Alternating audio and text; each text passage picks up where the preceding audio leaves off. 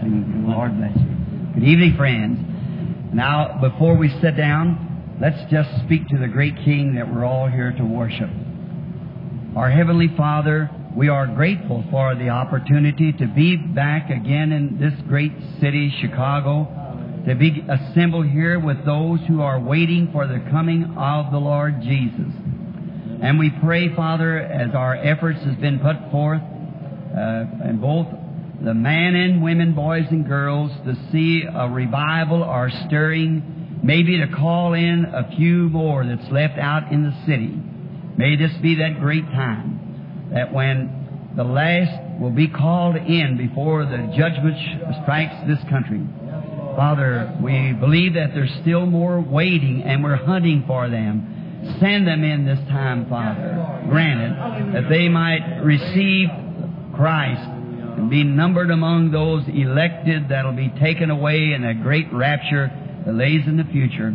Grant it, Lord, these efforts that we put forth and has been put forth for our brother Carlson and all of them here, that this place that they have converted from an old whiskey house and a wrestling arena unto the house of the Lord. Amen. Lord, may it be a memorial and a representation of the conversion of sinners to Christ.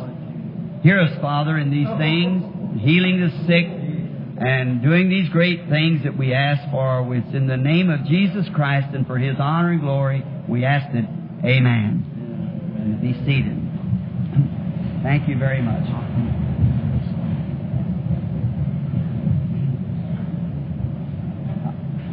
It's always a privilege to come to Chicago. I've always felt that way. I uh, haven't been here for some time because I don't live here no more. I, I live in Arizona uh, and Tucson. And we're here in Jeffersonville on the uh, summer's vacation, and I leave here on Monday morning, and as soon as I arrive home, things are waiting to go back to Tucson again. And but I'm here making tapes, messages that are sent away on tapes. And the Lord has been blessing us. Sunday morning we had a four-hour message. I don't expect to do that here, but four hours on the threefold revelation of Jesus Christ being the God's hidden secret from the foundation of the world. And the Lord certainly blessed us. We've had great blessings, and God has healed the sick among us. A few, about three weeks ago, while I was speaking, a man standing before us, is he's a, an Englishman. His wife is Norwegian. She's a very fine nurse, and he a very fine man.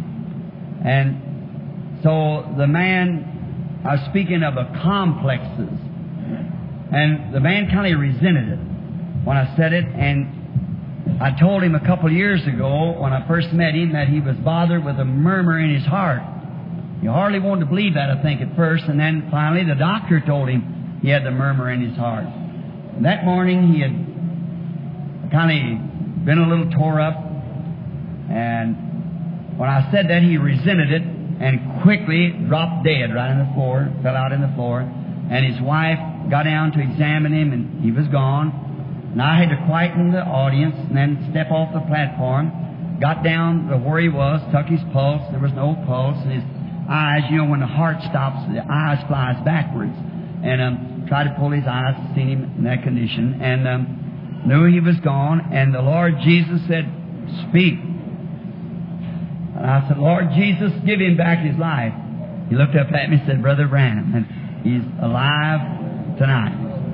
And he'll probably attend this meeting." He's been attending him right along. And uh, he will probably, I don't see him here tonight. Mister Way, are you here? I, I don't. Boy, he's sitting right here in front of me. Right, right, right here in front of me. I didn't know that. And now here he is tonight, very healthy. Would you just stand up so the people can see that God can raise the dead from that? And his wife, a fine Norwegian nurse, and praising the Lord. Is your lovely little wife with you? She's gone to attend for the attend the sick. His wife is a very lovely person who tries to take care of the sick. That's in her heart. She nurses constantly, and she's tending to some of the sick in the back now. And um, So we're so grateful to the Lord. Now, uh, coming in, heard Brother Vale speak just before me, and I'll try each night to get out real early, as early as I possibly can. And I'll be praying for the sick, and just as the Lord will lead, and asking God to bless Brother uh, Carlson and all the group here in Chicago that's waiting for the coming of the Lord. Maybe a little later on in the week, I might tell you a vision I had this morning, a little after daylight, just as I started to come up here, concerning this. And maybe sometime when I get a little more time during the week, of the Lord willing. Now, uh, how many here that's never been in one of the meetings before? Let's see your hands. It's never been in one of the meetings. Well, well, we're happy to have you here in this uh, little uh, tabernacle tonight. And in this arena where I think it was once used for wrestling, wasn't it? Boxing and so forth. I remember I preached here not long ago in Ben Sands, Indiana, or Evansville, Indiana, rather, where I went into Golden Gloves as a, a kid, and then I got to fight in professional fights as a boy. And I won fifteen straight professional fights. And I lost one, and that was by a draw in Evansville, Indiana, and in the same arena where I had fought this man, I went back preaching the gospel. I said, now I'm fighting not my brother, but the devil has been binding my brother. And so here we are tonight, and the place is converted from trying to bind one another by wrestling knots and trying to tie the devil in such a knot by the Scripture he can't get out of it until he takes account. That's right. And now we pray that the Lord will help us do this. Uh, just again now, would there be any, just before we read the Word, like to be remembered in prayer? Just raise your hand. I know it's hot in here tonight, and that's the reason we'll hurry. And remember, come back tomorrow night, and that's Wednesday night, Thursday night, Friday night, and I think Saturday morning. I've seen it on the list for the businessman's breakfast, Saturday morning, Saturday night, Lane Tech High School, and Sunday Sunday afternoon and Sunday night here. Let us let's, into this, all right? Yes. Can you hear that better? Is that that's fine? All right. Just uh, remember to stand at this side. Now let's bow our heads. Now, Heavenly Father, as we are approaching this hour where man and women has to make a choice, we realize that we will not be able to go out of this building the same as we come in. We can never enter the house of the Lord and go out the same, go better or worse. Grant, Lord, that we can go out tonight better than we was coming in. And these few words, these texts, scriptures that I have written down here for a little message tonight, may it be to the honor of Christ. May His people, in hearing it, receive faith. For truly we believe we're living in the last hours of the last day. The sun has been setting for quite a while. God's long suffering has held it up. It's, the shadows are gathering now. And we pray, God, that You'll let us realize this more than ever before in life. Bless those people who raise their hands. Forgive our sins. Give us faith in Thy Word and the coming of Thy Son. For we ask it in His name and for His glory. Amen.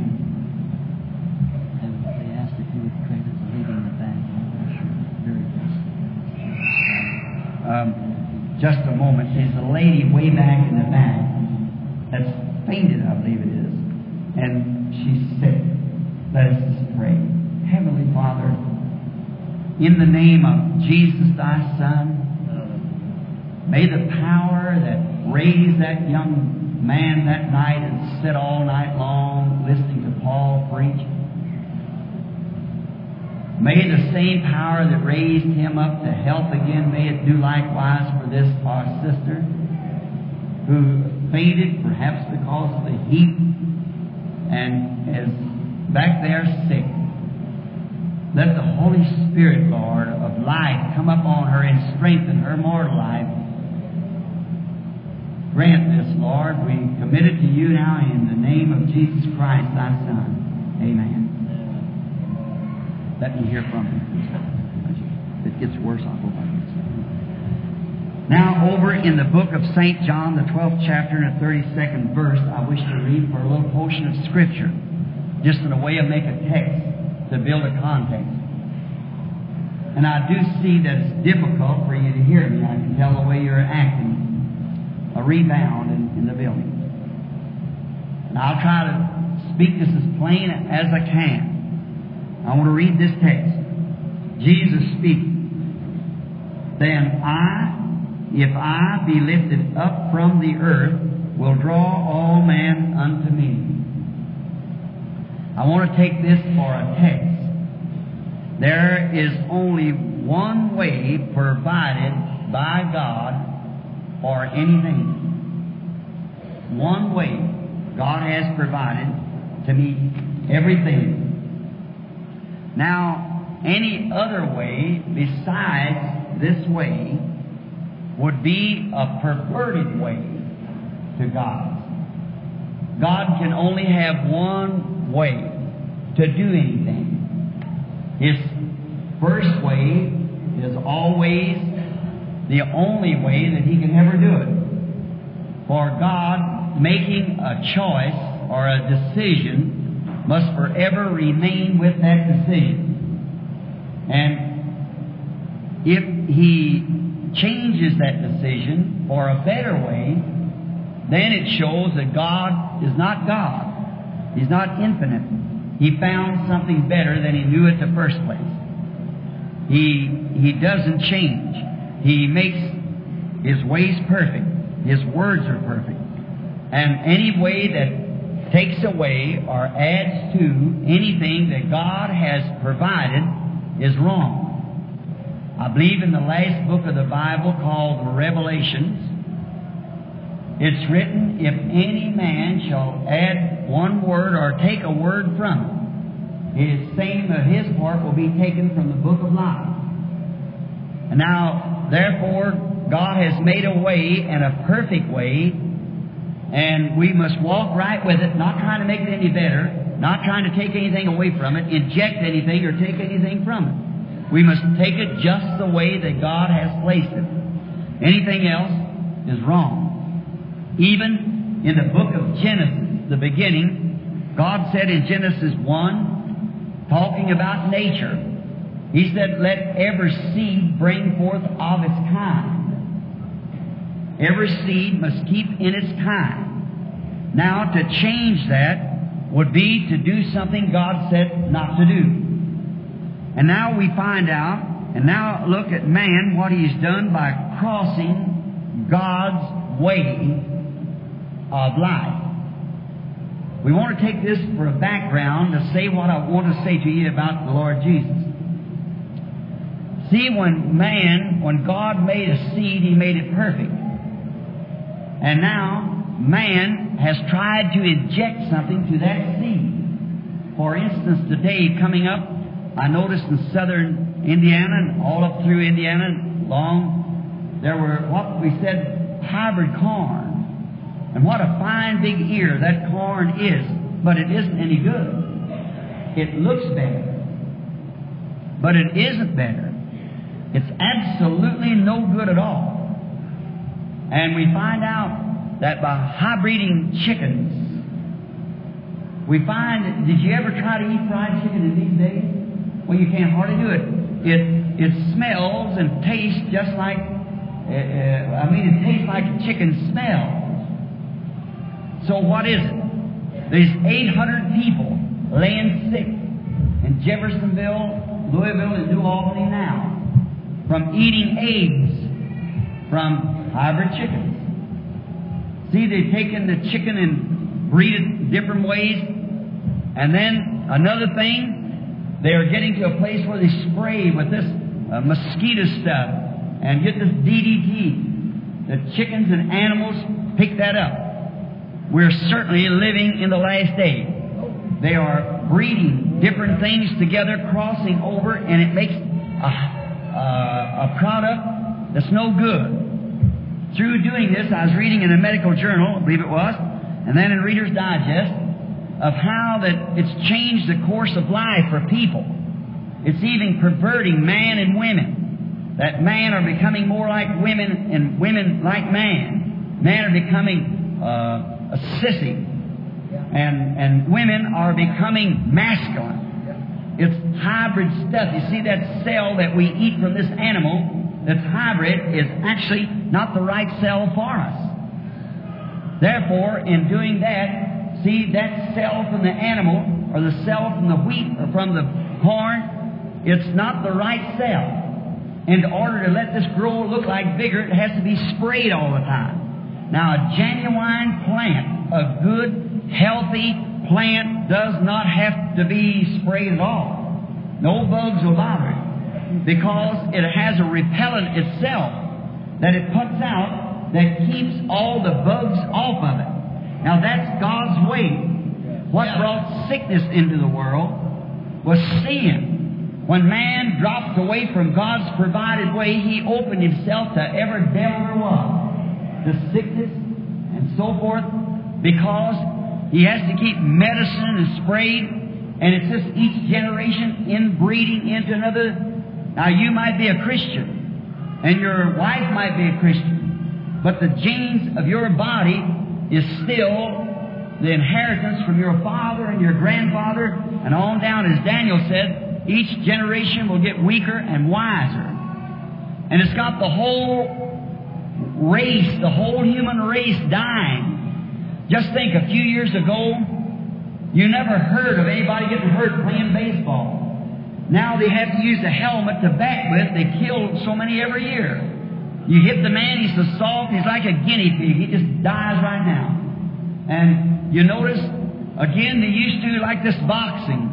I believe it was Bob Fitzsimmons and Corbett fought one hundred twenty-five rounds. Now, two to ten rounds, and then you had to work on them for a month to get them back to life again. And then they fought bare-fisted. And now we got a feather bed around our, our hands when we fight. And now they're going to have to stop the game just because you're, every time you hit one, it nearly kills you. And you see, you it's, it's the whole race is gone. There's not a hope left. Everything is at its end. Cattle, corn, everything. Now, you cannot take a plant that's been planted and hybrided into something to bring it back again and plant it. It will not do it.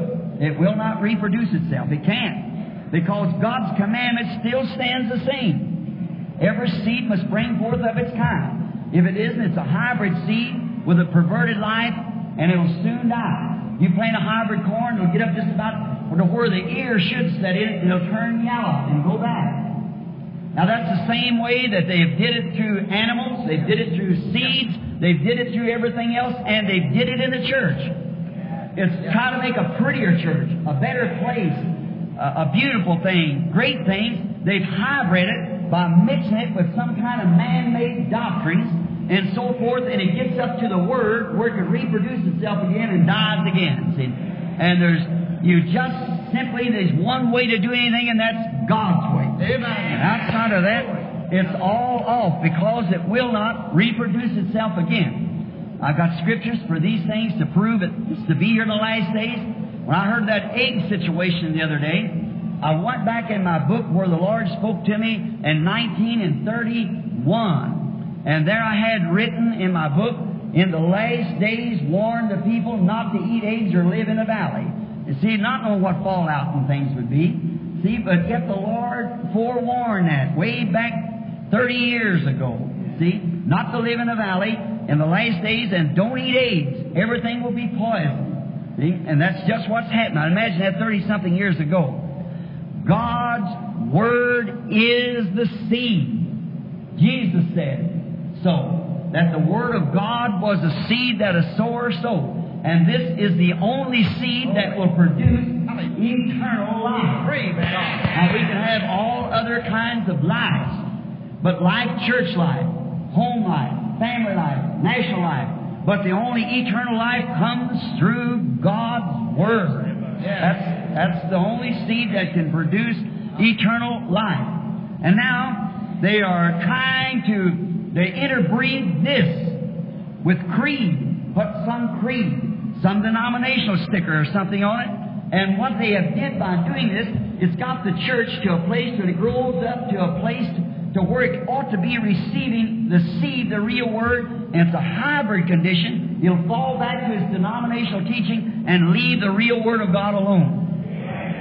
Therefore, we are at the end time. There is not one hope left. We cannot build upon this nation. This nation is based upon politics. Politics is finished. There, it's just as corrupt as it can be. When you, you read a Life magazine where this uh, attorney or, or this uh, uh, judge, his son, a boy, is so hard on racing these rippies and so forth out here, these hot rods, and his boy killed a big bunch of people, a little, ba- a little boy, a little baby boy, and a bunch, and the judge set him free. Yeah. All a political play-up. See, national life's gone. Natural bodily life is gone. It's so interbred and everything that has not life in it. Human life is a constant mess, and spiritual life is at the lowest ebb it's ever been. That's right. Amen. See, there, it's so hybrid. Everything bred in and added something to it to make it better this way. I tell you, even to our Pentecostal movement, yes. When we used to go down in old bar rooms like this and places, I was converted in a converted bar room. And I feel very much at home now. I look back there and see a counter and so forth. There's a little colored church where I received the baptism of the Holy Ghost, was led there by the Lord. Now, to see these kind of places, they they don't want to, they got to have the big flowery name behind it. It's got to have so much behind it, or people won't, it's got to be so pretty outwardly. Yeah. Until, if it, it isn't that way, then the people don't want nothing to do with it. That's right. But what's the word of the Lord? Now, God's got a way of doing things, and we must do it in the way that He wants it done. If it isn't, then it's not effective. Jesus found something like it when He come in His day. He said, you, by your traditions, has made the, the word of God of non-effect, by your tradition. See, they had hybrid into, injected into God's commandments, their own traditions, which made the commandments of no effect. Today, I know it's become the same thing. There is not a thing left, my Christian friend, but the coming of the Lord Jesus Christ. That's the only hope that the church has. As far as it comes, if it ever takes up a denomination again, it's finished. Because every denomination finished when it become a denomination. It's the very thing, I'll say something here I maybe oughtn't to say, but yet I believe I ought to say it. If you notice, Lucifer is exactly doing the same thing today that he did at the beginning. See, Lucifer at the beginning wanted to build himself a kingdom which was greater and more beautiful than Michael's kingdom, Christ. He, that was his ambitions, to achieve something like that. And what did he get to do it by? He took fallen angels who lost their first estate. He took that to do it with. And today, Lucifer has got into the church and taken away the Word and rejected denomination, and he's building a church, uh, uh, that ecumenical move that's going on now to unite all the Protestants together and all together come into Catholic. And this Pope they got in now to do the same thing, exactly what the Scripture said it would do. And what's he doing it by? He's doing it by man of his great economical moves who does not know God. And many of them in the Pentecostals, because they're doing the same. What is it? He's doing it with fallen angels. Amen. Fallen Lutherans, fallen Methodists, fallen Pentecostals that lost their original estate from the Word of God and going right back in to make a great big amen. Fallen messengers. Messengers who once stayed with the Word but sold out their birthrights and joined in with the world. The same thing is at the last day, and they're lo- and Lucifer is achieving today by man with those spirits in them that he did with angels at the beginning.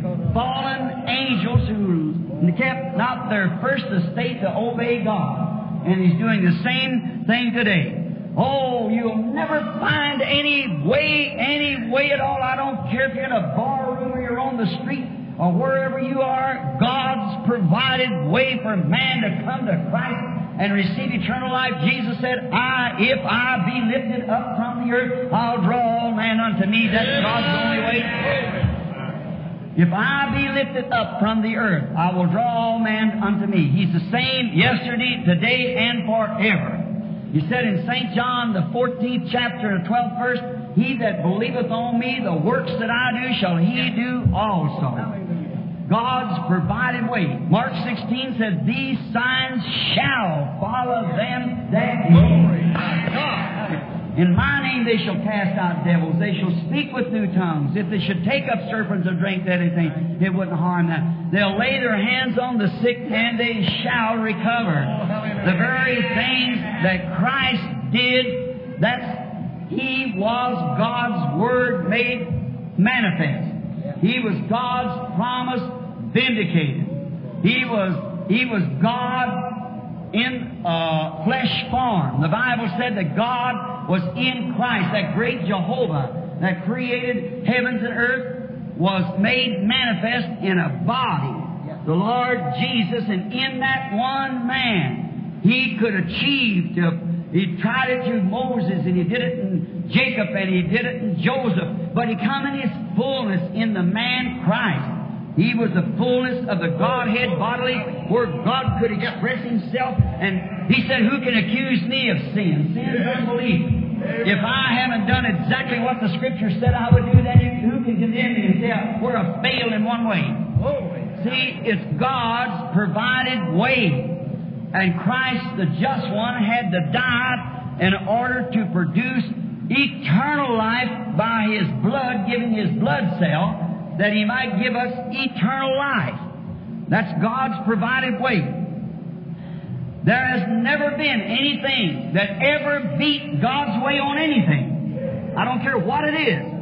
If people would just don't try to inject their own ideas, but just take it the way God said, believe it. See, it seems to be so hard for man just to get out of his own ideas.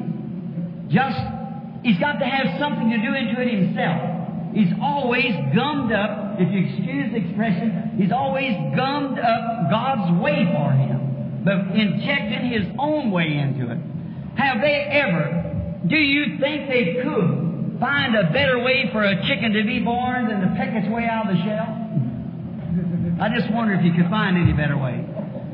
No, sir. He's born with a little peep on the end of his little bill, and every time his little head nods back and forth, amen, amen, amen, he scratches that shell till he scratches himself out. Yes, sir, you'll never find a better way because that is God's provided way. Now, what if you had the little peep on his bill, and you said, poor little chickie, you know, I'm going to get a better way for you. I'm just going to crack the shell and pick you out. It'll kill him. That's right. You die, he wouldn't live. He's got to do that in order to build his strength enough to receive the air and things when he comes out. If he, he's provided with the tube, he's got that little peep. You've seen it, little birds and chickens. And as he nods his little head, he scratches that egg back and forth until he peeps his way out. If you'll take that as an example or in a way of making a point, that's God's way for Christians to be born. Not walk up the altar and give a man your right hand and put your name on the book, but get down there and heap and cry and beg and plead and know God gives you His strength, and you come forth out of the shell of the world. If somebody, pastor, just cracks the shell and takes you out and says, oh, well, that's all right, we'll take you in anyhow, you're dead. That's all there is to it. You've got to come God's provided way. Amen. That's the way the rest of them had to come, by being born of the Spirit of God. God. Stay there until, how long? Until. He told them, first groups of Pentecostals, to tarry in the city of Jerusalem until. Don't make any difference, one day, five days, nine days, or whatever it was, stay there until they are filled with the Spirit. Till they're born again. Ducks and geese, they have never found a way for ducks and geese to to get ready to come south from the north here, then God's provided way for them to swarm. Some time ago, I had a great lesson on that. I was down in Texas, and I noticed we was going down a road, and traffic was stopped for most a half a mile. And I said to someone, what's the matter? He said, the geese is all across the road. Well, finally, when I got up there, you couldn't hear yourself think. They were having a revival. They were all getting ready for a flight. They were going home. Going up north to their house where they could raise some little ones. And they were having a revival swarming before going. Now, that's God's provided way. Amen. A swarm. Praise All God. Of them get together. One was way over here, and one way over there, and one way over somewhere else. One in one rice paddy, and one in a wheat field. But something or another, some way, on a certain day, I don't know why, how, but on a certain day, here they all come together. This looks like something draws. We call it instinct. It's a God-given yes. instinct. Glory. A get-together before the flight.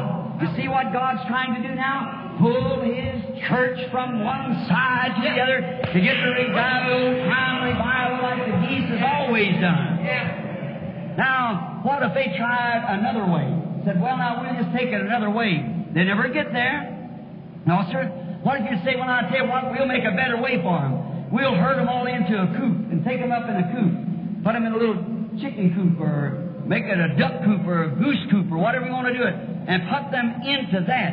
And then take them up there. You think that would be a better way? Say, oh, we can give them, oh, I tell you, we could feed them better along the road. No, you couldn't. There's such grain that's in the, that's in the ponds and in the fields. Weeds and things that they have to get in order to give them strength to be what they are when they get there. They, if they didn't get that, they wouldn't be. They couldn't raise their young ones. They wouldn't be genuine doves. They'd be hybrids like we are. See, if they had to take that, but God's got a way of, of doing it. Put them in a coop. You know what them ducks know right now? Put them in a denomination like that. They know that they were ready for the slaughter. That's all. That's what you do when you put them together. In a coop, they're going for the slaughter. The ducks got better sense than we got on that. When you go to coop them all up together to man-made a prison, well then, you see, the duck knows he has got his freedom to fly in the air and do as God provided for him to do, and put him in a coop, then he, he's gone. That's all. You coop them when they're slaughtered, and the duck knows better. We ought to know. Neither can you choose them a better route to go. Route, if you want to call it. Up here, I think. Down home in the south is still route.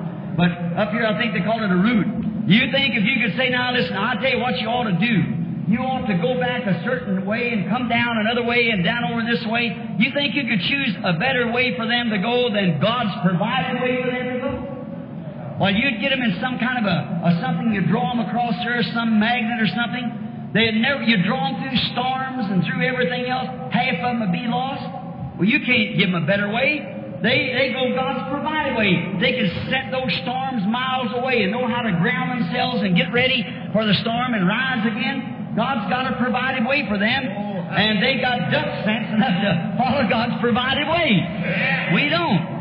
We try to make a better way than God made for us. See, we want to have something into it ourselves. A duck don't pay no attention to what. He just goes the way God wants him to go. Way his ancestors did, way his great, great, great, great, great grandmother did, and all like that. If we just take our ancestry on back to Pentecost, we know how to get there. God had a provided way by His Word and by His Holy Spirit. But we want to go some other way that Doctor So-and-so said, or a certain group of men got together and said. That's way off of God's provided way. The church sailed good in God's provided way to the council at Nicaea, Rome, and there's where they made their fatal mistake. What if you could take, and now you think about finding them a better way, or could you find them a better leader than God's provided leader for them? Now maybe you take an old gander out here somewhere and take him out there and feed him on certain vitamins and so forth and give him a special call, you know, and send him out there and put a little honker on his mouth, and you might have a, a, a melody that he could almost yodel with that. And you might write up in all the papers a, a duck that can yodel. And all, all the ducks is bound to find him. He'll know which way to take him because he's really cultured and educated and he's fixed up. He can do it. You might, you might sit out there and yodel all afternoon and there'll be a duck come around him. My sheep know my voice. might sound prettier, he might have better wings, he, he might be fed better, he might be a better cultured duck, he might be able to do the twist or anything out there. You couldn't tell what he could do, but I'm telling you, the ducks would never follow him if he didn't give that certain sound that was right.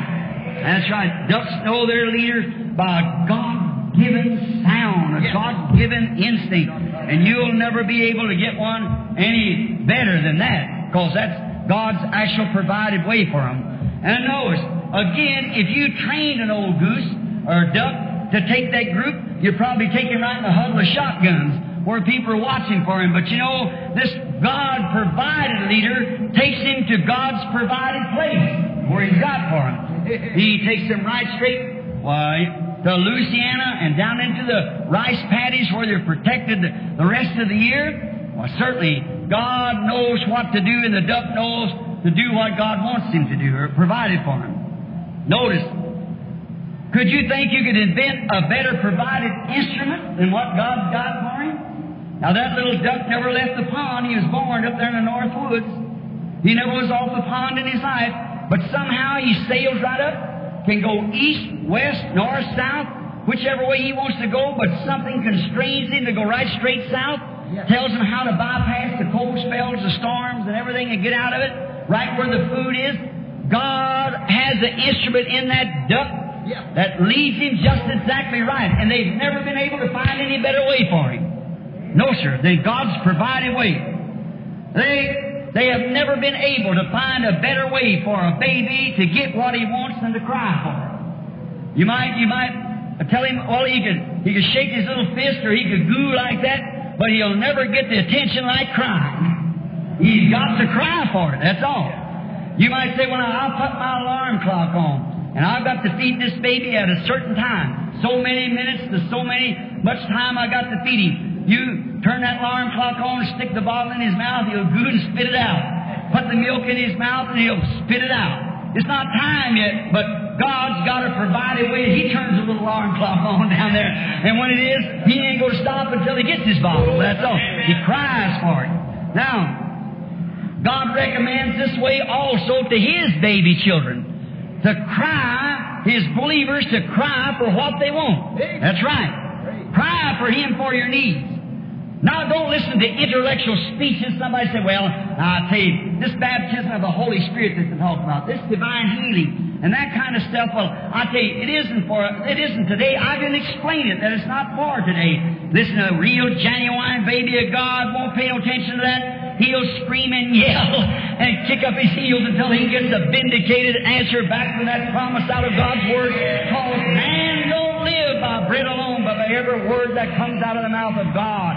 Proceeds from the mouth of God. He cries and cries until that word of promise is vindicated. God's little child living on the Word of God, there's not a better way in the world for him. That's all. He lives on what the Lord says for him to live by. And he stays there until it happens. Cries, kicks up his heels, and just stays at it. Some of them say, oh, you can't receive the Holy Ghost. There is no such a thing. They tried to tell us that years ago, that there was no such a thing as speaking with tongues and yeah. prophecy and yeah. all these great gifts that God promised in the early church and gave to them. Them days has passed.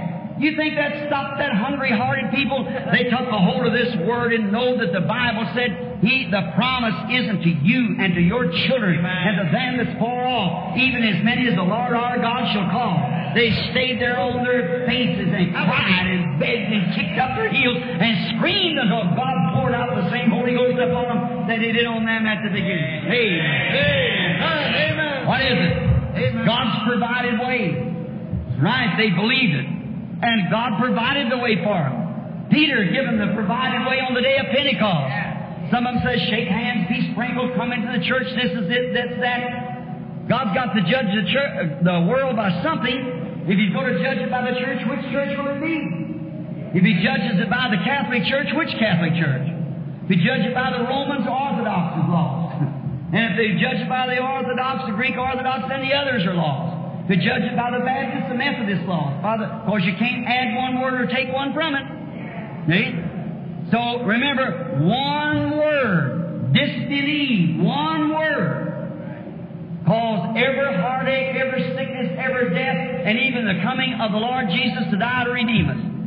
Eve, she disbelieved, just reasoned with Satan, or Satan reasoned with her. Well, that, honestly, God won't do it. See, that's Lucifer's business today. Say, God can't turn us down. We're two bigger people. We stand tens of thousands, millions strong. You think God could turn us down? He's sure He's already done it. When you reject His Word, you're on the other side. That's right. It isn't God turned you down, you've turned God down. Hallelujah. That's what it is. See, you've got to take the bread of life. Man shall not live by bread alone, but by a few of the words. A word every now and then. By every word that proceeds out of the mouth of God, man shall live by that. And this Scripture is written by the Holy Spirit.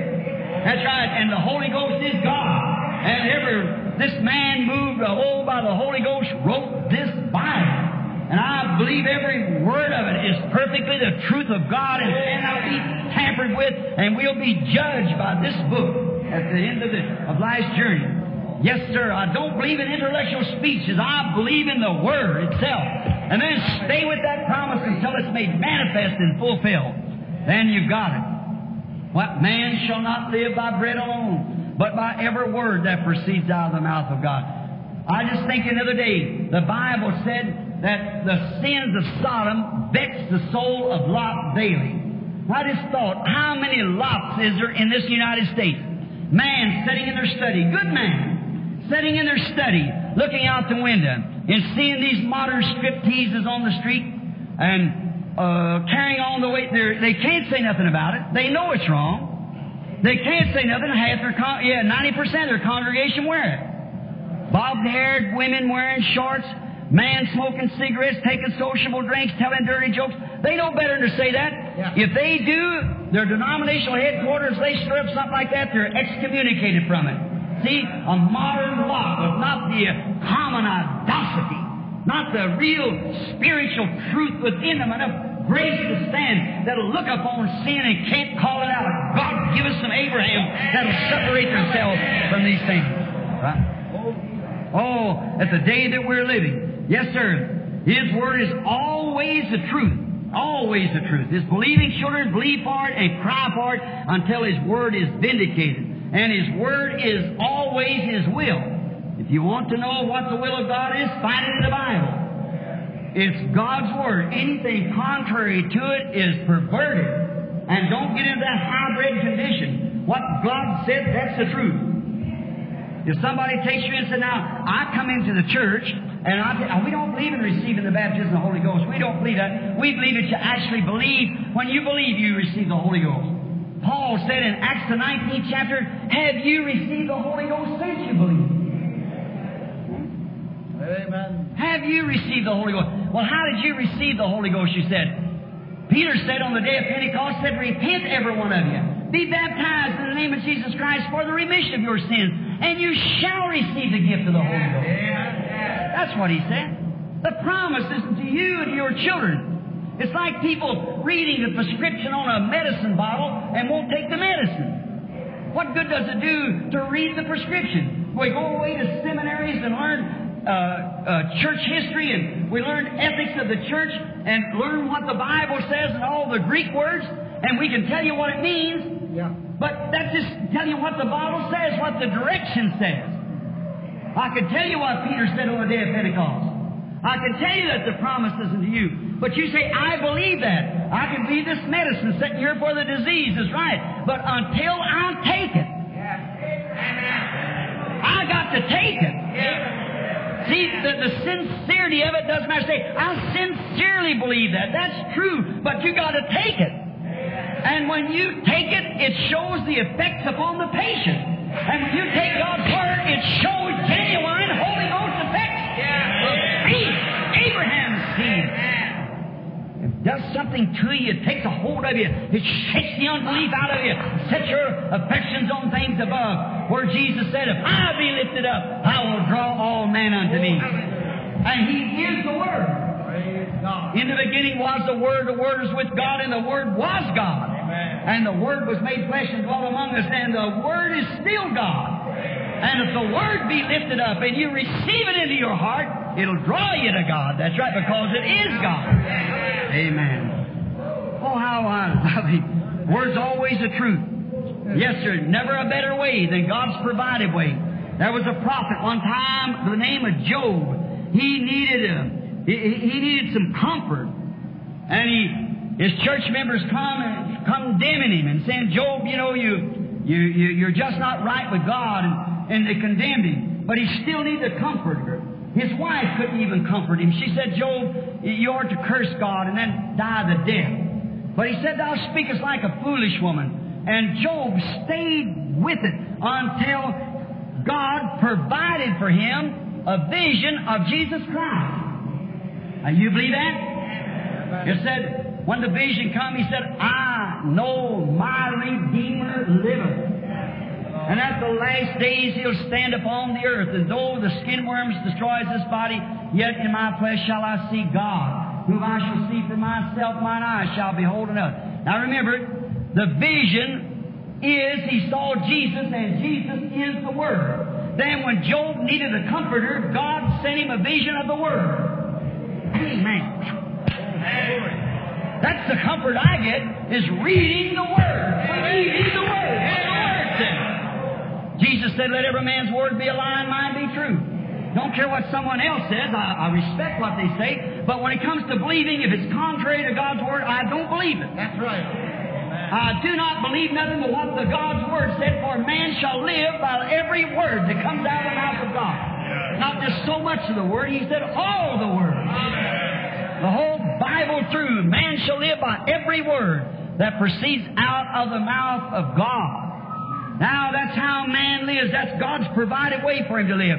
And Job was a prophet that lived even before the Bible was written. And notice, he was a prophet, and the word of the Lord comes to the prophet. And then when he wanted comfort, he could find none. He went to his church, and his church didn't Didn't have any comfort for him, but accusation against him. But he stayed until God showed him the Word by vision, and then he was comforted. And he stayed on his feet, and the lightning flashed, and the thunders roared. And he said, though the skin worms destroy this body, yet in my flesh shall I see God. Amen. Let death or anything else strike me, it doesn't make a bit of difference, because I'll see God. I saw the vision of His Word. Israel one day, they was uh, in Egypt, down there in captivity, and they needed a way. They needed a way out of Egypt. And notice, we find out that a man got trained by the name of Moses. He was trained in all the military might. Next Pharaoh to be, down in Egypt. He's trained in all the military might. He thought someday he would deliver his people. And he come out, this mighty man, mighty in word and deed, Moses. And he tried with his military might, but it wasn't God's provided way. He lacked something. But one day, when he was on the backside of the desert, what he lacked, the burning bush had. And Moses yeah. saw a vision of the Word. That was God. And when he did, the vision spoke the Word. I remember my promise. Amen. To Abraham, Isaac, and to Jacob, and I remembered. I promised them, and I've come down to deliver them. Amen. Amen. Oh, my, then as I spoke the other night at the tabernacle, Moses become a prisoner to God. Unless God can get you a prisoner. Paul become a prisoner. Yeah. You, you can't look at what you think. You can't look at what somebody else thinks. You got to go just what he says to you. You're a prisoner. Amen. Paul knew that he was pressed in the Spirit to go a certain place when he didn't want to go. He knew that the Spirit forbid him to go certain places. He knew he had to hold his peace at many times. Now, a little old fortune teller run out at him one day, uh, hollering around behind him, and Paul, that Spirit of God, he wanted to rebuke it day after day, and finally, he got the message, rebuke him, and he turned around. Amen. He couldn't do it till God said so. Amen. Amen. Amen. Oh, if the church could only be so in the glorious presence of God, someday God will turn loose His power into it. Yes. Things will take place. Yes. But you can't mix your diet. You'll become a hybrid. Stay exactly what God said. Stay right in the Word. And God will vindicate it to be the truth. Yes, sir. God provided Israel a way. He anointed a prophet, sent a pillar of fire, and vindicated the Word that the prophet spoke by signs, by signs of creation. Moses, go stretch your stick out over the sea. uh, out towards the east and say, let there come flies. And Moses, a man with the Word of God, knowing that a man cannot create, he stuck his hole back towards the east like that and said, let there be flies all over Egypt. And flies created and come into existence by the Word of a man. Amen. God uses a man for His instrument. He can only speak to man. I am the vine, ye are the branches. Right. He said there was those frogs. He said, Moses, go out there and raise up thy stick and call for frogs. That was God's commission to him. And Moses said, now, wait a minute. Wait a minute. Now, maybe the days of that, I never hear such a thing as that. I better go a little easy. He didn't have any intellectual denominations to tell him what to do. He lived by the promise of God. He was a prisoner in the house of God. He could only go and do as the Spirit let him do it. Amen. And he raised up the stick and spoke, and frogs come into existence. Sure, they provided a lamb when they needed something for their sin. God's provided way, made a lamb. God's provided way, made a way across the Red Sea when they was in a trap. God's provided way, provided them a prophet, provided them a pillar of fire to follow them, a vindication of the Word. A man proved of God that what he said come to pass, showed them exactly what it was. And yet when they crossed the sea, they wanted a law. See, that's just human beings. That's just the way man operates. He wants to inject his own ways. Oh, God's provided way is always the way of sending His Word. Death struck Egypt. He was going to kill everything in Egypt. Now, remember, when the boils were breaking out, when the fire was falling, and when the rains come and the hail come, God provided a place for His elect not to get into that. He had a place called Goshen. Now there was coming a spirit of death upon the land, and every man, remember, death is the reason we die. And Israel had to have something to keep them from dying, or death would have struck them too. Yeah. Because the payment of wages of sin is death, and Israel had sinned, and God, so that they would not die, His people who were trying to follow Him, He provided a lamb and a blood over a door that protected their firstborn. Amen. God's provided way. While Egypt thought they could shut themselves in around all their great theologians and witch doctors and whatever they had, uh, and death angels swept right in over top that because it was without blood. And any religion today that hasn't got the blood life of Jesus Christ behind it, the death angel's on it. Amen. Right? Amen. Death angel separated from God. Yes, indeed. Ichabod is wrote on every bit of it that hasn't got the blood. You say, well, I'm glad the blood. If the blood hasn't taken effect, if it hasn't taken effect, then you see it in your life as a consecrated child of God with what Jesus said would take place, then be careful. You might have something else besides the blood. You might have a little injection of theology in there, some, yeah. a little injection of some sensation. You say, I quivered, I shook, I danced, I did this. Be careful. Uh, if the medicine ever strikes you, it's good for every human being. It'll save from sin. It'll clean up from a life of sin. It'll make a different person out of you. It'll take the doubt away. It'll make you a new creation in Christ Jesus. Amen. Death struck Egypt. God separated belief from unbelief. That day by the, by the blood upon the door. Moses, a faithful servant who followed every precept of God. When he come to a place he had to die, he's getting so old, one hundred twenty years old, he had to die. He had no place to die. He didn't want to die down there, them murmurs and everything like that. God provided him a rock. He started climbing until he got above all the unbelief, and God had a rock laying there, and he died on that rock looking to the promised land. That's the place, that rock is Christ Jesus. That points you to the promised land. You get on Him one time, and you'll see every promise of God is true. If ye abide in me and my word in you, then ask what you will, it'll be done for you, because He is the Word. It just manifests itself through you when you abide in Him. Notice, after He died, He was way up in the wilderness. He needed pallbearers. God provided angels. Why? Because no man on this earth could take Him where He was going. That'd take somebody to pack Him over there, and it took angels along. along. Enoch needed a ladder one day. He walked five hundred years with God and it pleased Him. He needed a ladder. God provided him a highway. Walked right up home. Elijah needed a rope one time, and God gave him a chariot with horses to it. Oh my. Samson needed a spear, and God gave him a jawbone of a wild mule. And he beat out a thousand Philistines with it. God provides your needs. God has a way. What if, what if Samson said, now wait a minute, this jawbone isn't sharp, it isn't a spear, look at that big thick helmets on them Philistines. He just took God's provided way and beat right into it. That's all you need, is to take what God says and go to beat with it. That's all you can do. Get yourself free after a while. Yes, sir. Yes, Joshua needed a bridge. God provided a, a power, a floodgate, spiritual floodgate that held back Jordan so he could go on and fulfill God's word, the promise. He needed a bridge. Daniel needed a fence to keep the lions off of him. God gave him an angel. See, that's God's provided way. What needed? God provided. And God provided his own way. Now, what if Daniel said, now, wait a minute, I can think of a better way than that pillar of fire standing here before me now. That, that lion might not uh, have any effect upon him. He might come right on through that pillar of fire. If you just get me a great big fence and fence me in, see, that would have been Daniel trying to do something. But he just accepted God's provided way, laid down and went to sleep, slept all night, just in peace. God provided a way. Yes, sir. Oh, my, the Hebrew children needed some water. A fire hose down there to put out all that fire when they jumped in there. But God provided the fourth man. Yes, sir. That's all they needed. Well, I say, now, wait a minute. There's somebody else to go in there. That won't help. We got to have a fire hose to put all this out. They accepted God's provided way, and he kept the fire off of them. They wasn't even a storm. They went God's provided way. The wise man needed a compass to guide them to the newborn babe. But God provided a star.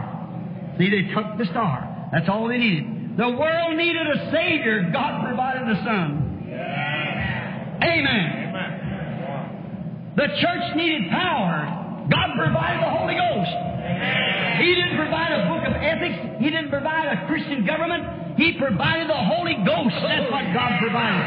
You never say, go up there and study up and Jerusalem up there until I get a certain amount of education in you, until I indoctrinate you as so-and-so. He said, wait until you're endued with power from on high. After the Holy Ghost has come upon you, yeah. Then you shall be my witnesses yeah. in Jerusalem, Samaria, and Chicago, Illinois, and so forth. See, all the world. That is God's provided witnesses, the Holy Ghost. Yeah.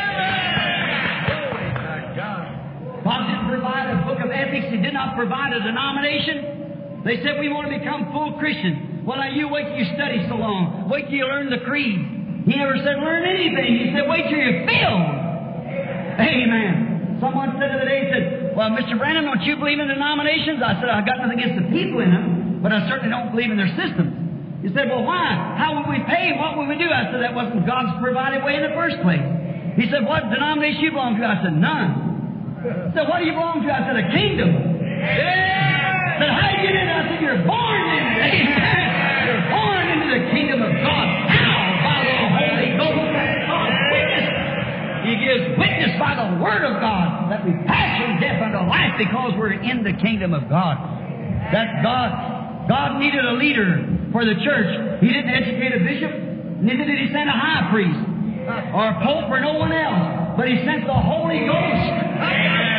A man died, their systems died, everything else, but the Holy Ghost is the eternal God. They cannot die. He gave them an eternal leader, and that is the Holy Ghost. They needed something to guide them, to tell them what to do, how to live, how to meet the public, how to meet the fierceness of the day, how to combat sickness, how to combat this, how to combat sin. Man's got all kinds of ways of joining this and creeds of this and documents of this and baptisms of this and every kind of sensations and little quivers and funny feelings and everything else, but still remains the Holy Ghost is God's provided way for His church. Amen. Amen. And the Holy Ghost is God and God is the Word. The Holy Ghost is this Word made full of indicator. The Holy Ghost is the thing that brings this promised word to life. Yeah, yeah. You say, I had a feeling. If you don't vindicate this word, forget that feeling. Yeah, yes, yeah, sir. Yeah. You say, well, I've done this, I've done that, I've been baptized this way, that way. I don't care what you've been done. If the Holy Ghost is on you, this word is vindicated through you because Jesus said, these signs shall follow them that believe to all the world and every creature. Yeah. Amen. God's provided way. two thousand years. That went all right for about three hundred years. Then they had a council meeting one time at Nicaea, Rome, and they wanted to inject something. Then after Martin Luther, another angel of God brought forth the message, then they had a, another injection. And then after John Wesley had another injection, and just so forth, a council meeting, until they got this place, until the churches has become hybrid by the ethics of man's teaching. And there's a great falling away now. The church needs a scriptural sign truth. In this last age, it needs something. Look at the different denominations and twistings as we close now before we have the prayer line. Look at the twistings of the Scripture. Think of our different denominations. Think of our Pentecostal ways. Think of our Baptist, our Presbyterian, our Lutheran. Even to our independence. Whatever, Lord. Yeah. Fellow don't know where to stand. Yeah. The church needs today a scriptural vindication. Praise God. What did Jesus say in Saint John, the fourteenth chapter, the twelfth verse? He that believeth on me, the works that I do shall he do also. Yeah. The very things that I do shall he do also. Notice, He promised, as it was in the days of Jonas the prophet, so shall it be at the coming of the Son of Man.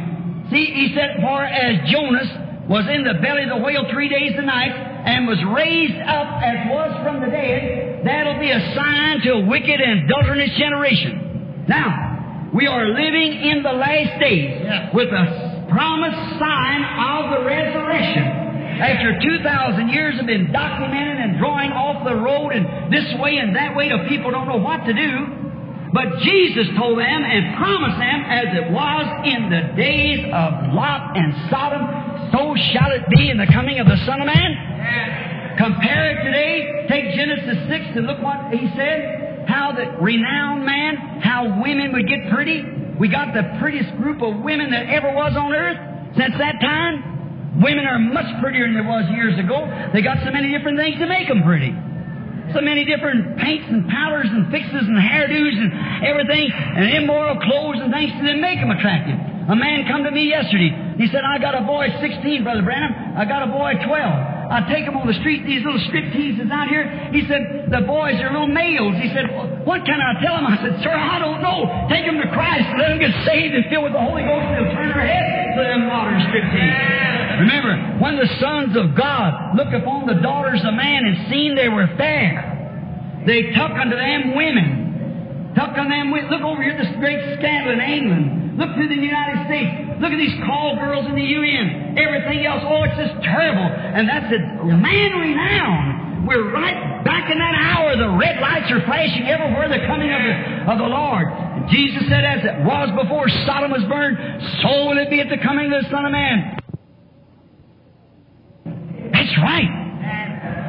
The women are becoming so, they don't realize what they're doing. An evil spirit upon them. Why would a woman take her clothes off like that to expose herself? She don't mean to be bad. They, they, they're just caught in that trap and they don't know it. Just like it was back there in that time. Female flesh being displayed everywhere.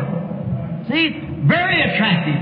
Runs the sons of God right out of their mind nearly. And then a, and then a Sodom and Gomorrah law to protect her from it. What a disgrace in our government standing for such stuff as that. I wish I could be governor for a while or have this nation ever. I caught a woman dressed like that, she'd go to the woman's prison for a lifetime. Yeah. She'd never be able to. If I caught a woman and a man like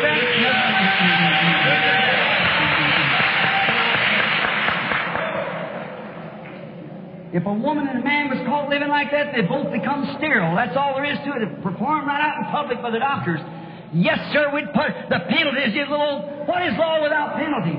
The penalty of God's law is death. Sin is death. Yeah. Right. We need a law that's stern. We, oh my, what we've got now, a bunch of politics can be swayed any way you want to. The whole thing's corruptible. Hurry, church, back to the Word of the living God. Live off of that and that alone, because that's what God's people should live by. God promised this church a scriptural sign. He said the resurrection would be reproduced. Jesus Christ and His church would become so they'd be one in the last days. He promised it. Now we know that is true. Now He also promised that there would be a restoring of the faith. We read over in Jude that said in Jude, earnestly contend for the faith that was once delivered to the saints. Now we're promised in Malachi four by the same system he always did, that we would be restored back to the original faith. Oh, oh my, back to the original seed, back to the seed like it began on the day of Pentecost, back to the same doctrine, word by word, power by yeah. power, spirit by the same thing. Yeah. Just exactly like it was about the beginning, through signs and wonders of the living presence of Jesus Christ after two thousand years. He's still alive. And he's the same yesterday, today, and forever. I told Billy at thirty minutes, throw something at me and quit preaching. Now, I done went over that time. Notice, I just get, I know I ha- we ain't got much more time. The hour's here. Yeah. Friends, don't just come to the meeting and say, well, I really enjoyed it. It was a little hot, but I enjoyed it. Don't do that. Be sincere.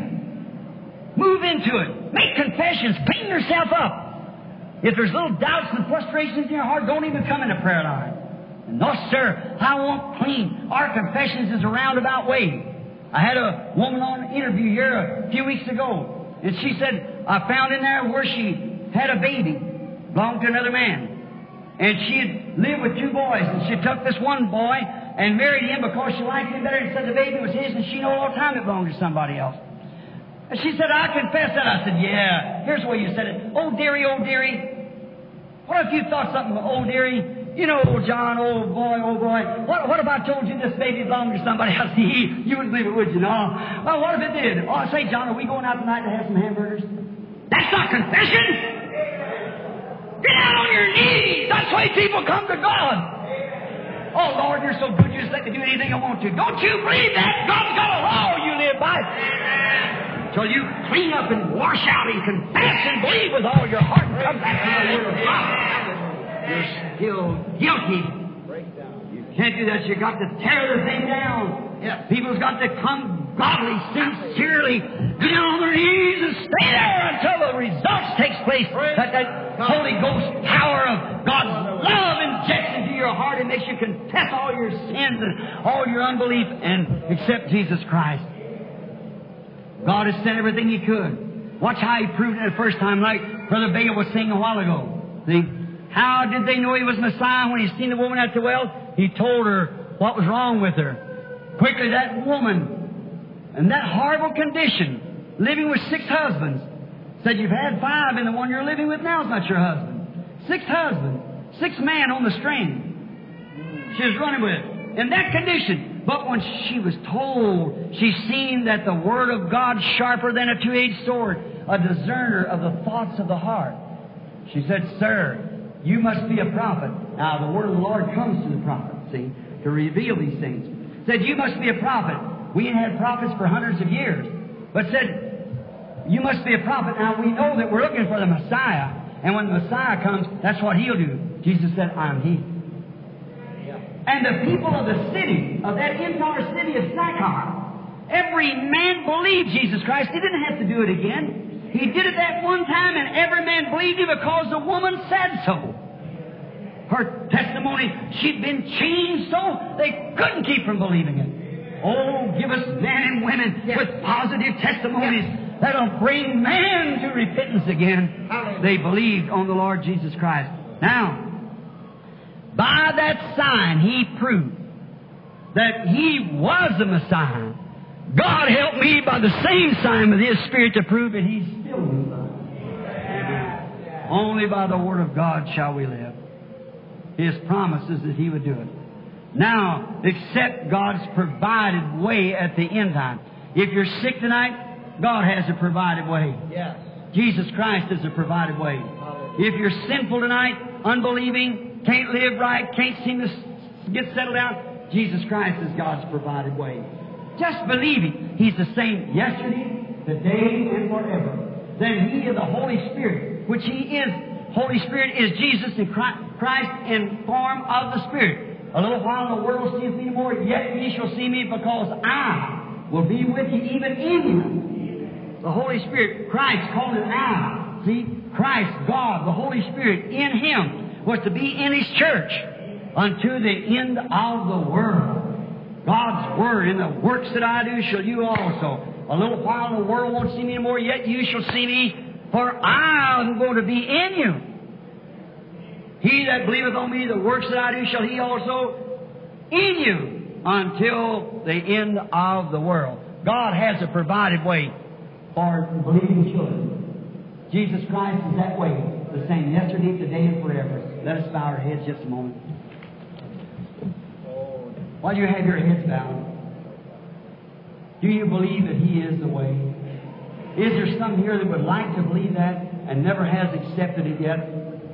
Friend, would you raise your hand, be that sincere here in this old arena tonight, and say, Brother Branham, pray for me. I don't want, I, I don't want to meet God this way.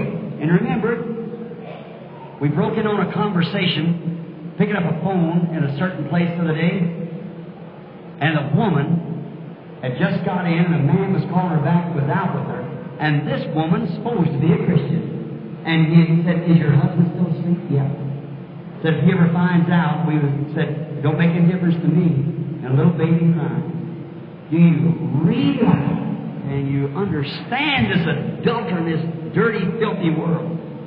She's at the end. God's good. There won't be one building setting by another in Chicago one of these days or nowhere else.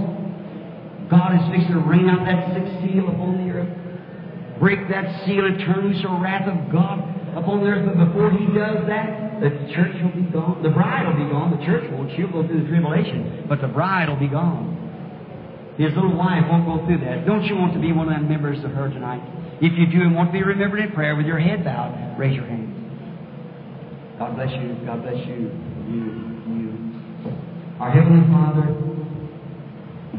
all the words that I could say wouldn't mean nothing in comparison with one word you would say. I'm just a man quoting what you said.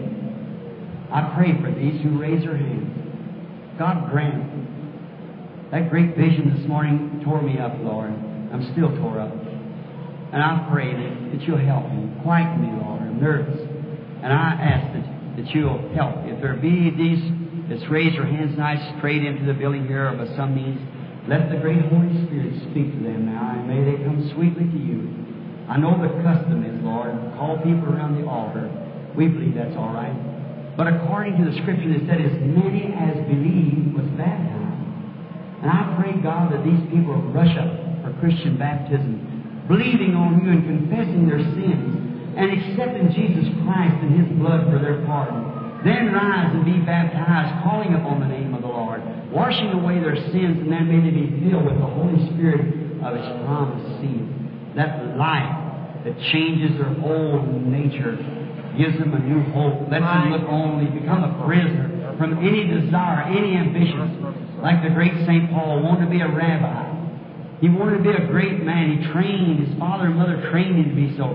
And back there on the backside of that desert, after meeting that pillar of fire that day, it told him, it's hard for you to kick against the priest. Called his name Saul, Saul. How could a pillar of fire call his name? But he said, I'm Jesus. And he knew that's what Jesus did when He was on earth. He knew that pillar of fire was the Christ that led His people out of Egypt, through the wilderness, and He knows that that was still the anointed. And Lord, we know You're still the same today. I pray for each one. Give them peace in their hearts, Lord. Sanctify this little church, and all that's connected with it, all the strangers in our gates. For Jesus' sake, I ask it. And then, Father, I pray also that You'll heal the sick. Vindicate what I've said to be true. Yes, Lord. My time's running out, Lord. I'm getting old, and I pray that You'll help me just to win every soul that I can. God, let the people see tonight that if the Almighty Himself comes down in our midst and proves that He is the same yesterday, today, and forever, may the people see that man shall not live by bread alone, but by every word that comes from the mouth of God. Grant it, Lord, and not harbor themselves to some uh, great infections of, of uh, some disease, uh, germ that brings unbelief in their heart. But may that infection be taken out by the power of the Spirit, that the germ of eternal life might live in them, that they might grow to the full stature of Jesus Christ. That in this last day, that He and His wife would be one. Grant it, Lord. I ask in Jesus' name. Amen. Now, believe you people that raise your hand, if You believe on the Lord Jesus Christ and accept Him as your Savior and believe Him that His blood and that alone atones for your sin, then I want you to see some of these ministers here for baptism right away. They'll tell you what to do from there. Now for the sick and afflicted, those who have prayer cards, let's start from number one and start and get a few of them up here. I say about one to fifteen. I'm running about fifteen, twenty minutes late. I should have been out fifteen, twenty minutes ago. Number one, who's got it? The prayer card number one. Raise up your hand, everyone who has prayer card number one. Stand up, everyone who's got prayer card number one. If you can't stand up, we can't see too good here. It's the lighting situation's not good. Prayer card number one, number two, number three, number four, five, six, seven, eight. Our lady here, one to fifteen. Um, stand up now while the rest of us bow our heads. Come out over here. Come out over here, number one to fifteen. While we bow our heads and pray for this lady, she's sick uh, over here. Missus Way has her here. About while we pray again for her. It's awfully hot in here tonight. Respiration just squishing out of my shoes. Let's pray now. All three heads down. Our heavenly Father, grant these blessings to us in the name of Jesus Christ, our Son. Let grace, mercy, peace help our dear sister, God, as she's sick and needs. Let the Holy Ghost come upon her, Father, and give to her back good health again. She's sick, come to church tonight, won't enjoy it. Here we find her sitting here sick, faint because of the hotness of the heat of the church. God grant her healing. I pray these blessings in Jesus Christ's name. Amen. The Lord bless now, believe. I see her nod her head in situation to herself now. And now, if somebody wants to take her out where she can get a little air, it's awfully hot. If you just stand right here and know what it what it means for this time now.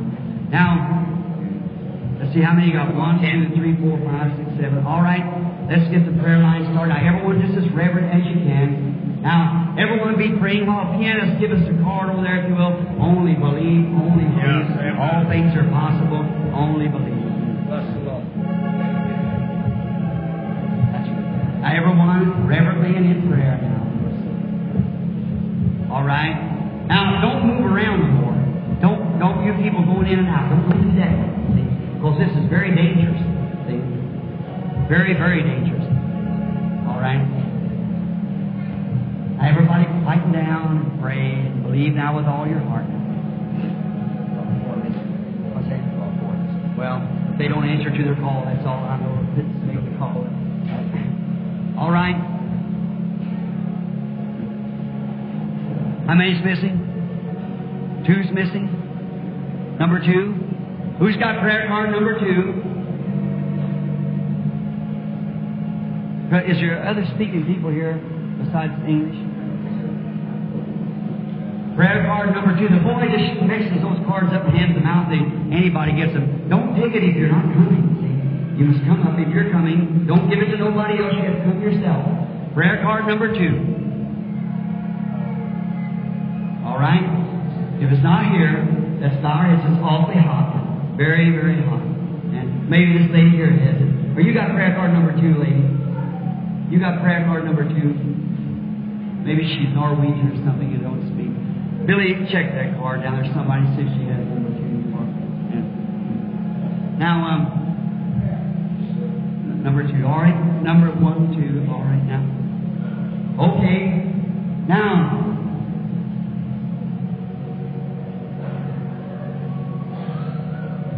One, two, three, four, five, six, seven, eight, nine, ten. There's about two or three more missing. One to fifteen, if you will.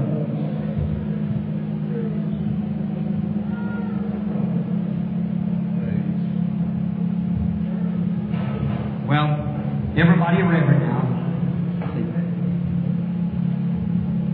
All right? Now be real reverent. And pray now. How many's going to be praying? Raise your hands. I'm going to be praying. I'm going to be praying. Believe in God. Now, how many out here doesn't have a prayer card? And you know God will heal you. Let's see your hands. You, you believe God will heal you. All right? Everywhere now. Everyone believe. Just have faith. Don't doubt. Believe God with all your heart. All right?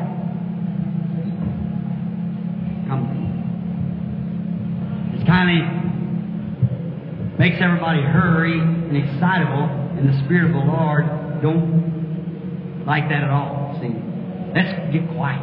See, quiet yourself. Just say, Lord, here I am. I'm here to serve you. I love you, and I know you grant my request.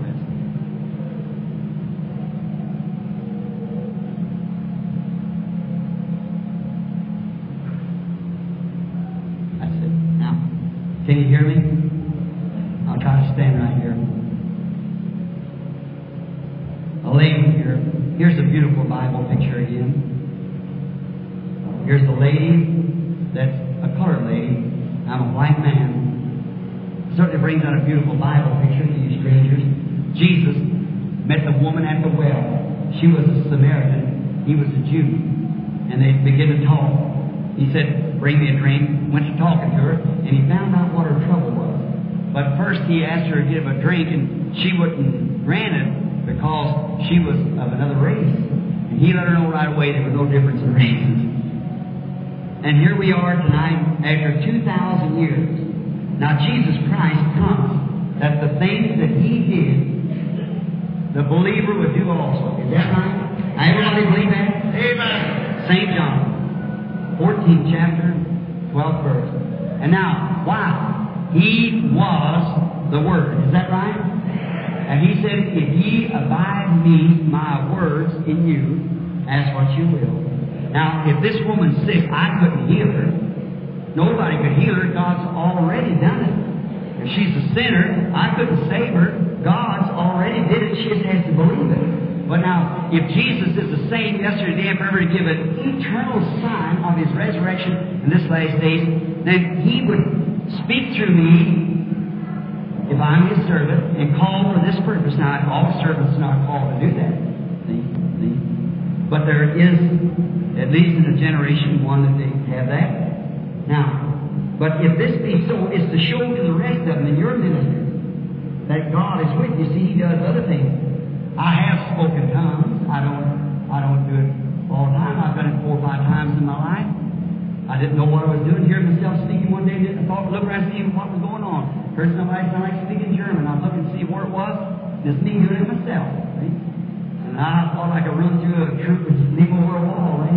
But find out it was me. I just kept real still until they got finished. And it's the Holy Spirit making intercessions for a woman that later on showed up very, very bad. The T V, and the Lord healed her. But now here, to this audience, this lady's strange. She's a colored lady. And she's somewhere around my age. But I've never seen her. She's just a woman. Now, she's standing here for some reason. I don't know. I, I, I couldn't tell you. I don't know nothing about her. But if the Holy Spirit can redeem to me what her trouble is, or what she's here for, or, or what she wants, or something like that, or what she has done, or what she ought to have done, or something like that. Then and let her be the judge whether it's right or not. Will that convince everybody that Jesus Christ is the same yesterday, today, and forever? We'll talk to each other just a moment because we'll get quiet to see. The Holy Spirit's very timid. Now, just talk to you like our Lord did the woman at the well. Now, see, it wouldn't be me, because I don't know you. But you see, I'm a body of flesh. You're a body of flesh. But inside of me is a spirit and a soul. Inside of me is a spirit and a soul.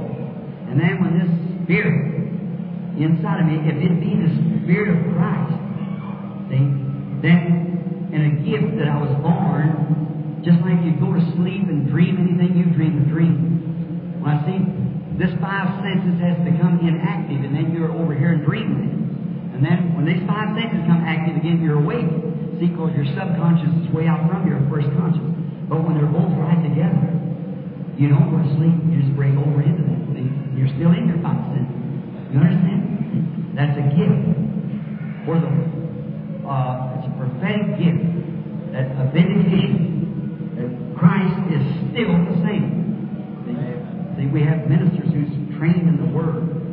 We have different ones, man like old Roberts, who just lays hands on and shakes the people and say, bless God, you receive it. See? And he's just one of them burly type men. See, that's God's name. Then you have other types that don't do that, but they do something else. All of it is gifts of the Spirit. Apostles, prophets, and pastors, you believe that all. You believe God sent me to do that? You do. You thank you, sister. That's what I call you, sister, because when you said that, I felt the Spirit say that's right. Now, you're here, and I see how people can still hear me. The woman's having a sleepless time. She can't sleep. That's right.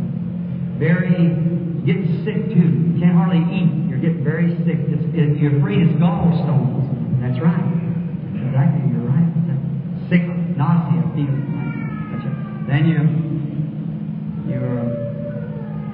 There's somebody else that you're interested in. That's your, that's your husband, and he has a, a, a kind of a, a nervous, mental nervousness, kind of a real mental nervousness, and he's bothered with some kind of a trouble. He's in.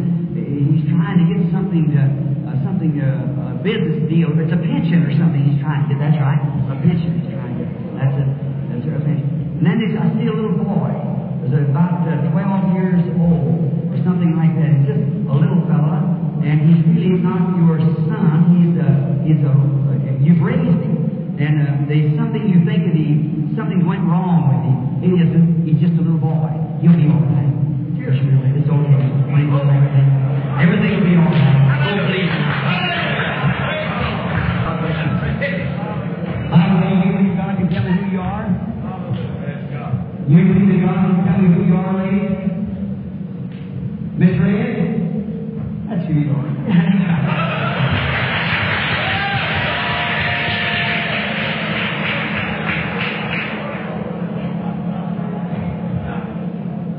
Sonny? All right. You mind your auntie? Hallelujah. Praise the Lord. She thought something happened, but it happened. You're just a little boy. You don't mean to do that. You go ahead, you'll be all right. Amen. My, how the Holy Spirit would like to break you in here. Glory, glory, hallelujah. How do you do? If the Holy Spirit can tell me what your trouble is, you believe in Him, will you? You believe, all right? You have a, a nervous condition. You have roaring in your head. Oh, going like that all the time. That's right. Then you was examined for a growth, and they found the growth is in the rectum. You believe with all your heart now? Yes. That's right. Yes. On your road, believing, you'll get well. Hallelujah.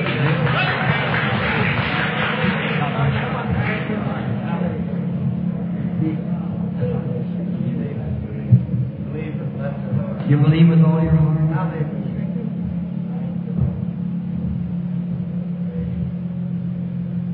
Just have faith, don't doubt. Believe that Jesus Christ is the same yesterday, today, forever.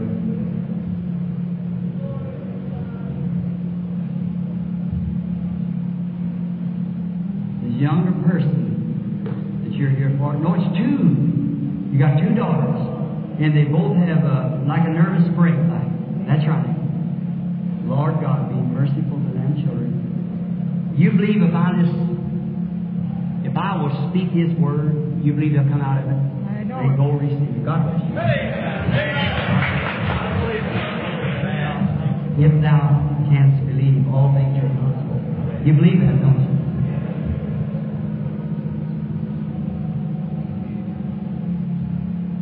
You believe with all your heart?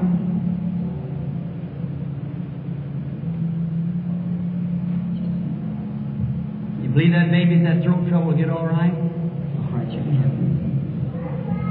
I see that woman flashing here and back there and here, and I kind of want to sit there praying for a baby. All right, he'll get over it. It'll be all right. Don't doubt it. Thank you, Lord.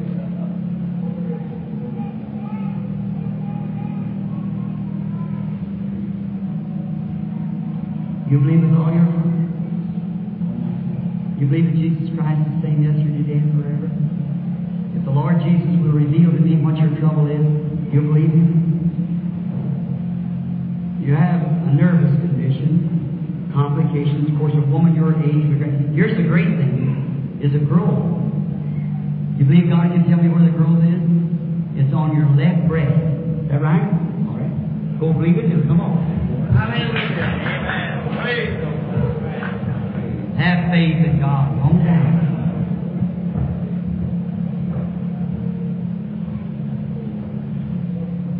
I seen something blessed happen, something horrible happen. Obedience is better than sacrifice. Hearkening to the Lord. That's a ram. Is that right?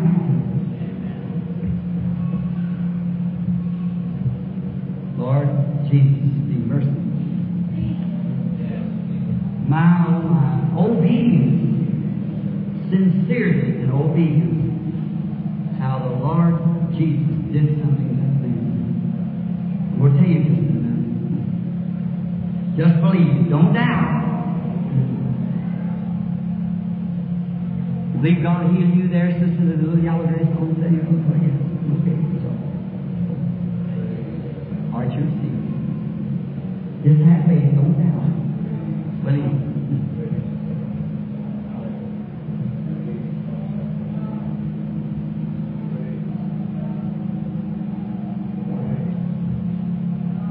Sitting right back there in that second row, you got your own trouble too. That lady looking right here at me. You believe in Jesus Christ, make you well? You do? Yes. You had to get it up, get somebody a place to get out. Five minutes more and you'd have been healed. You missed it, but you got it.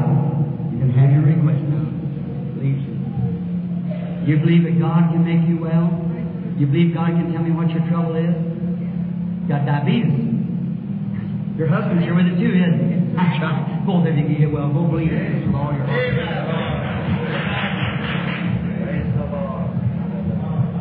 Asthmatic, nervous. Do you believe God can make you well? You believe with all your heart? Let me lay hands on you. In the name of Jesus Christ, we shall be healed.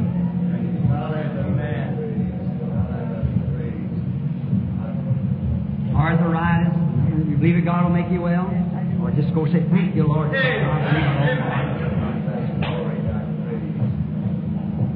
Oh, my. Nervous, arthritis, stomach. Just believe with all your heart. Go on, say, thank you, Lord, for making me well.